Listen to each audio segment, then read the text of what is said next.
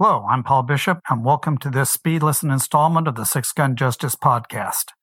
With the recent passing of author Charles Portis, I'd like to talk today about the masterpiece of his career, True Grit, and the iconic movies that are associated with it. Due to the popularity of the John Wayne film version of True Grit, the novel it is based on is often overlooked. Written by Charles Portis as a follow-up to his debut novel Norwood, True Grit was published in nineteen sixty-eight. Prior to publication, however, the story appeared as an ongoing serial in the Saturday Evening Post. The response to his magazine appearance was overwhelming, so much so that Portis's agent immediately began sending pre-publication galleys of the book to the major studios. This started a bidding war, with John Wayne offering three hundred thousand dollars for the rights for his Batjack productions. However, he was outbid by Hollywood mega-producer Hal Wallis, whose many credits included producing Casablanca. Naturally, Wayne was not happy to be outbid, but he swallowed his pride enough to approach Wallis, who immediately offered him a million dollars to star as Rooster Cogburn. But more on that later. The novel is told in the first person through the character of Mattie Ross, a prim, shrewd, strong-willed, Bible-quoting fourteen-year-old girl. While on a horse-buying trip to Fort Smith, Arkansas, her father is murdered by his hired hand, Tom Chaney. The determined Mattie doesn't appreciate the lack of effort being made to catch the murderer, so she sets out to bring the killer to justice herself. Believing he has grit, Mattie hires irascible, alcoholic Deputy Marshal Rooster Cogburn to help her hunt down Chaney and, as she says, avenge her father's blood. There are, of course, complications, as Chaney is hooked up with a dangerous gang of outlaw train robbers, one of whom, Lucky Ned Pepper, is Cogburn's deadly nemesis. There's also the irritating presence of LaBoeuf, a Texas ranger who insists his name is pronounced LaBeef, and to honor the character, will pronounce his name LaBeef. The Texas ranger is pursuing Chaney to claim a large reward pertaining to other crimes. Conflict, of course, ensues. The conceit of the novel is its auto-bifictionalography nature, life the way it should have been. Yes, it is told in the first person, but not by the fourteen-year-old Mattie. Instead, it's told by the now sixty-four-year-old Mattie. As a result, the fourteen-year-old Mattie is imbued with the sharp, clear voice of confidence, wisdom, and determination from the older Mattie's experienced outlook. Mattie telling a story of her younger self as she wants to imagine she was. From this perspective, Mattie is a strict Calvinist from the Ozarks, recalling her youthful grand adventure in the Indian Territory with an alcoholic, one-eyed lawman to avenge the murder of her father. While the growing affection between the younger Mattie and the crusty marshal is central to the story, the older Mattie does not allow the narrative to be betrayed by even a single false note of sentiment. Renowned for his dryly amusing observations on life delivered through deadpan dialogue, Portis has been described as one of the most slyly inventive comic writers of Western fiction. This skill is one of the novel's biggest draws, and also speaks to its longevity in the public consciousness. There's this deep richness to the language. It caresses our twenty-first century ears with surprising formality, with nary a cliched tarnation or howdy partner to be found anywhere. A good example of Portis's stylistic dialogue comes when Mattie confronts the murderer Tom Chaney, or the scoundrel Tom Chaney as she calls him. Mattie orders Chaney to surrender, claiming there is a posse of officers waiting. Chaney responds, "I think I will oblige the officers to come after me." It's brilliantly rendered prose. But the novel's richness doesn't just come from the language. It also comes from the very humanness of the characters. Colonel Stonehill, Moon, the lawyer Daggett, they all play minor but memorable roles, and Portis uses them much as a chef uses a fine spice, just enough but not too much. Portis would only write three more novels, the last being published in nineteen ninety-one. He was notoriously reclusive. Not on the scale of Salinger or Pynchon, perhaps, but he refused to use email, had an unlisted phone number, declined interview requests, and shunned photographs with the ardor of a fugitive in the Witness Protection Program. As a novel, True Grit is both satirical of Westerns and realistic. It succeeds due to its taut storyline, Mattie's irresistible narrative voice, the smart dialogue, and sharply drawn characters. Without a doubt, the character of Mattie Ross is True Grit's driving force and main protagonist. For producer Hal Wallis, trying to make a Hollywood blockbuster starring John Wayne from a novel where the undisputed star is a fourteen-year-old girl, this was a major obstacle. Wallis understood the novel and didn't want to lose what made it so special, but he also knew John Wayne wasn't going to play a supporting role, even if he got top billing in the credits. And Wallis was certainly not going to pay a million dollars for a co-star.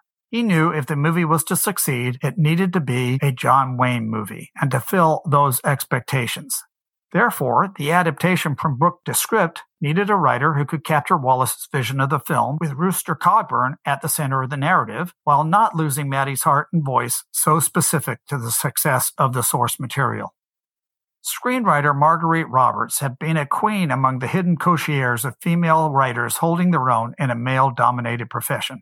She was successful and in demand by the top studios until she and her husband, screenwriter John Stanford, were blacklisted for their early associations with the Communist Party. It would be a decade before Marguerite was brought back into the Hollywood fold by director Henry Hathaway when he hired her to write the script for Five Card Stud. Since producer Hal Wallis had tapped his friend Hathaway to direct True Grit, Hathaway reached out to Marguerite to write the script, knowing she had the necessary touch of brilliance needed to marry the heart of the book to the demands of the film. The expectation was she would find a way to beef up the role of Rooster Cogburn and bring Wayne to the forefront of the movie, but Hathaway also wanted her to remember Charles Portis was a great writer.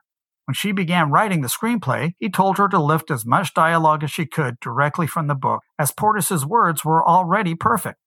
The one anticipated stumbling block to asking Marguerite to write the script was a right-wing leaning Wayne. However, he made no objection, as despite his conservative nature, Wayne preferred to judge individuals by their work, not their politics. Wayne would eventually go so far as to claim Marguerite's script for True Grit was the best he'd ever read. While he wasn't the producer, Wayne did have a large say in many aspects of the production, including casting. Taking the initiative, Wayne originally promised the role of Mattie Ross to his daughter, Ayesha Wayne. Hathaway was furious when he found out and immediately rejected the choice, telling Wayne, "You're going to have to go break your daughter's heart and tell her she can't do it." Wayne then suggested singer Karen Carpenter, as he was enamored with her effervescent personality. However, this time it was producer Hal Wallis who rejected the suggestion, insisting on having a name actress for the role, not a singer who was virtually unknown at the time. John Wayne's co-star in El Dorado, Michelle Carey, was the next name floated to play Mattie. However, she was unable to get free from the conflicting schedule for a film for which she was already under contract. Mia Farrow, Tuesday Weld, and Sally Field were all considered. While both Weld and Field passed on the part, Farrow was intrigued by the role until Robert Mitchum warned her of director Hathaway's reputation for being cantankerous and difficult. Farrow still wanted the part and asked Wallis to replace Hathaway with Roman Polanski. Wallis refused, and Farrow walked away. She would later claim turning down the role was one of the biggest professional mistakes of her career. Kim Darby was eventually signed for the role of fourteen-year-old Mattie, despite being twenty-one, having just given birth and needing to nurse her first child on the set. She was also in the middle of a nasty divorce from actor James Stacey, best known for his role as gunslinger Johnny Madrid on the T V series Lancer. Their union had lasted less than a year. Darby had appeared in several T V westerns, including Gunsmoke and Bonanza, but Wallis had seen her on an episode of the T V drama Run for Your Life, in which she played an unwed mother. He had decided right then and there she had the pluck and vulnerability for the Mattie character. Neither Wayne nor Hathaway were happy. Wayne would later claim, "Hell, I got along better with Kirk Douglas." But she was Wallis's choice, and he forced them to accept the casting. For her part, Darby drove a hard bargain, turning down the role three times before finally signing on. Darby brought with her an additional challenge, however. She was petrified of horses and insisted on spending the barest minimum of time on horseback during filming. At forty-eight years old, Darby's female stunt double, Polly Burson, was more than twice Darby's age. To compensate, the art department created a clay mask of Darby's face for Burson to wear in order to match Darby's profile. Burson was part of an elite group of females who grew up on horseback, riding calves when they were five, becoming trick riders by ten, and rodeo queens in their teens. These in-demand skills led them to become stunt doubles for stars such as Betty Hutton in Pearls Are Pauline, Barbara Stanwyck in Maverick Queen, Doris Day in Calamity Jane, and Gail Davis in Annie Oakley. These stunt women thought nothing of jumping off horses onto moving trains and stagecoaches, shooting from galloping horses, or being dragged through sand and sagebrush. In an interview in nineteen ninety-five, Burson maintained, After rodeoing, stunt work seemed like whipped cream. Stunt work also played a major part in John Wayne's biggest scene. Stunt double Jim Burke performed the entire sequence in which Rooster Cogburn charges Ned Pepper's gang on horseback. Wayne is only seen briefly in close-up, with the audience unaware he's riding on a trailer, not a horse. Elvis Presley was originally considered for the role of LaBoeuf, the Texas Ranger. However, his pompous and arrogant manager, Colonel Tom Parker, blew the deal by insisting Presley receive top billing over Wayne. Eventually, the part went to Glen Campbell, who was not an actor, but he was a mega country western music star at the time, having recently been named Entertainer of the Year by the Country Music Association. Again, Hal Wallis forced the casting to be accepted because he planned to get Campbell to write and sing the movie theme. Wallis felt the role of LaBoeuf was relatively undemanding, and Campbell's inexperience as an actor would be compensated for by Wayne's star presence. Director Hathaway hated Glen Campbell's performance, which he described as wooden. He resented the role being used as a carrot as a quid pro quo for Campbell's talents as a singer-songwriter, even if having a hit with the theme song would be golden when it came time to promote the film. Believing the casting of Campbell weakened the film, and angry over what he perceived as an insult to his directorial reputation, Hathaway determined to let Campbell's inexperienced performance stand as proof of Wallis's bad decision. Hathaway was a yeller and a screamer, known for abusing his actors. Because he disagreed with their casting, Darby and Campbell became his main targets. Separately, both eventually threatened to walk away from the filming if Hathaway wasn't restrained. While strong in many areas, the script does few favors for Campbell's role. The character of LaBoeuf is nothing more than an adjunct to the story. He's been hunting Chaney longer than Rooster and Mattie, and he's got years of experience as a Texas Ranger. But once he joins them on their quest, he does little more than react to their shenanigans. LaBoeuf is supposed to be the movie's heartthrob, but Campbell never seems comfortable with his co-stars or his Texas accent, and his last scene clearly proves that once the main characters are safe, the movie doesn't need LaBoeuf anymore. However, despite the discord the questionable casting of Campbell caused, it turned out to be a smart move, as the resulting theme song for the movie, which Campbell composed and performed, became a top forty hit. Still, Campbell later said, "I'd never acted in a movie before, and every time I see True Grit, I think my record's still clean." Other key roles were played by soon-to-be superstars. Robert Duvall, who played the gang leader Ned Pepper, would be cast in The Godfather three years later, and one month after True Grit, Dennis Hopper would direct and star in Easy Rider. By the time the casting was complete, there were a number of odd dichotomies. While the sixty-one-year-old Wayne was portraying the forty-year-old Rooster Cogburn, the twenty-one-year-old Kim Darby was playing fourteen-year-old Mattie. True Grit's villain, the scoundrel Tom Chaney, was twenty-five years old in the novel, but fifty-five-year-old Jeff Corey was to play Chaney in the film. In actuality, Corey was far from miscast. He brought a level of unexpected gravitas and menace to the role, which not only distinguished the film's character from the novel's characterization, but also noticeably deepened the psychological aspects. Always more of an icon than an actor, Wayne used his drawl and his swagger to make Rooster a classic movie cowboy. When we meet him, he's hauling bad guys to jail, and in the last scene, he jumps his horse over a fence and rides into the sunset. He might be an ornery old cuss, but in Wayne's hands, Rooster Cogburn is an American hero. Initially, Wayne refused to wear an eye patch for the movie, but Hathaway convinced him to do so by telling him he might win the Oscar if he wore it, and Hathaway was right. True Grit, however, would be Wayne's last huge commercial success at the box office. It was also his only Best Actor Oscar. The choice has often been disparaged as a sentimental gesture in recognition of his forty-year career. His performance in the movie was dismissed by critics as over-the-top and melodramatic, but time has proven them wrong. When accepting his Academy Award, Wayne said, "Wow, if I'd have known, I'd have put that patch on thirty-five years earlier." On another occasion, he called the Oscar beginner's luck. The movie True Grit is not only iconic, but it's also an important film historically. In nineteen sixty-nine, the year of its release, three of the top ten movies and two of the biggest shows on T V were Westerns. True Grit reflected the changing times of the sixties, both in American society and in Westerns. It was a film signaling an end and a beginning. The next major Western to hit the big screen was Sam Peckinpah's The Wild Bunch. This made True Grit the demarcation between traditional Westerns with their emphasis on moral character and the ultra-violent revisionist neo-Westerns notorious for their blatant brutality and bloodshed. The nineteen seventy-five sequel to True Grit, Rooster Cogburn, was produced from an original screenplay. John Wayne starred again as the title character, this time alongside Katharine Hepburn as the elderly spinster Eula Goodnight. The sequel was more a reworking of the original plot, with recognizable chunks from African Queen tossed in. It was not received well by the critics or fans. A made-for-television sequel aired in nineteen seventy-eight, entitled True Grit, A Further Adventure. It starred Warren Oates and Lisa Pelican, and it attempted to conceive additional exploits for Rooster Cogburn and Mattie Ross, but it failed miserably. The less said about this disaster, the better. In twenty ten, True Grit returned with a vengeance. Directed by Joel and Ethan Coen with their expected quirky verve, the film is not considered a remake, but rather an alternative adaptation.